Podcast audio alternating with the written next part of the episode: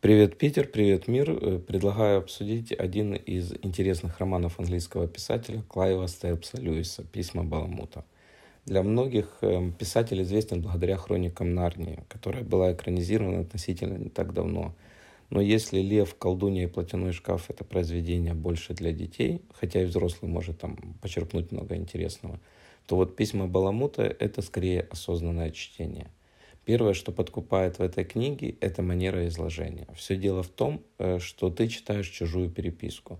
Вместо глав книги отдельные письма Баламута своему э, любимому племяннику Гнусику. Кто не знает, э, Баламут – это бес из ада, который занимает административную должность в управлении преисподней. А Гнусик – это его племянник, который работает искусителем на земле, и его главной задачей является искусить душу молодого англичанина – Второй момент, который вызывает интерес при прочтении этой книги, это подмена понятий. Автор очень органически смог заменить добро злом, а зло добром. Ну, например, Бог в произведении называется врагом, а добродетель мерзостью. И так как главные герои книги – это черти из ада, то в целом такая подмена очень хорошо вписывается в роман и позволяет лучше понять действия главных героев. Ну и третья причина, как по мне, которая делает роман увлекательным, это описание чувств и поступков, которые присущи каждому человеку.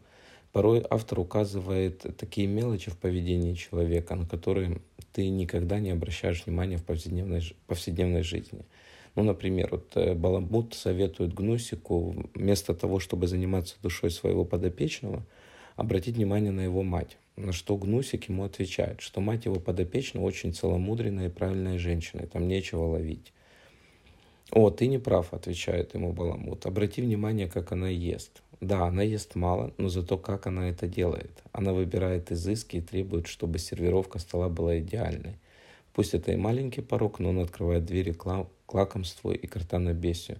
Казалось бы, мелочь, да, вроде бы человек воздержан в еде, питается мало — целомудренная, правильная женщина, но то, как она ест, и то, что она ест, открывают вот такие вот в ней пороки.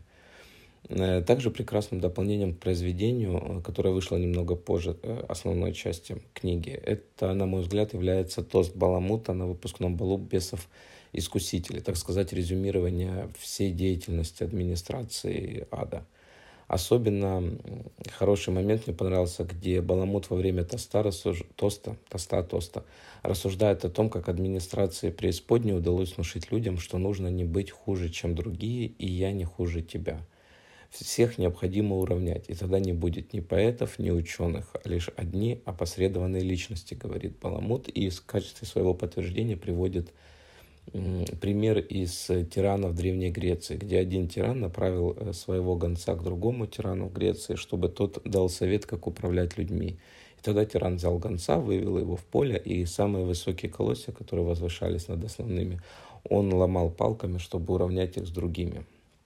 То есть делать все необходимое, чтобы в обществе не было, так сказать, выскочек.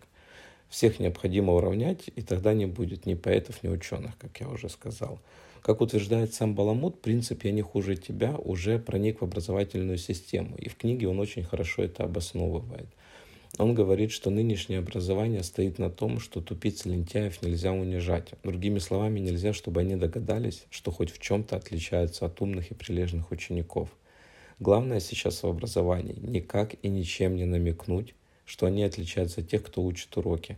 Какой бы чепухой они ни занимались, надо относиться к ней так же серьезно, э, говорит Баламут на выпускном бесов-искусителей, и говорит, даже если они любили дома лепить куличики, давайте просто назовем это моделированием, чтобы они не думали, что они бездарности.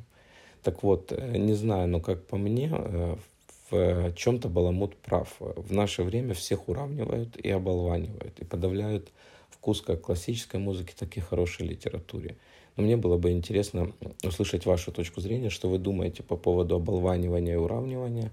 Делитесь в комментариях. И в заключение к этому подкасту хотел бы сказать, что а, в комментариях Ирина Целикова, надеюсь, правильно сказал, э, поставил ударение в фамилии, я узнал еще об одном интересном произведении этого автора. Называется «Расторжение брака». Так что, кому понравились письма Баламута, можете познакомиться еще с одной работой Клайвела Льюиса. Напомню, называется «Расторжение брака». Всем хорошего воскресенья, позитивного настроения и побольше прочитанных страниц.